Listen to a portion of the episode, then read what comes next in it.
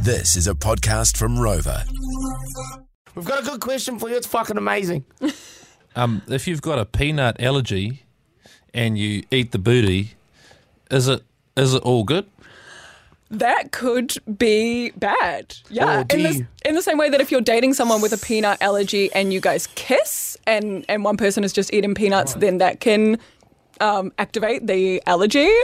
So, yeah, I feel like probably if you have a peanut allergy and you're going to eat ass, you want to make sure that the person's ass that you're eating has not ingested any peanuts in a while. That would be shit. No punny. I'm not trying to be punny, but that would be you'd be up a creek with no paddle. You'd be up shit creek.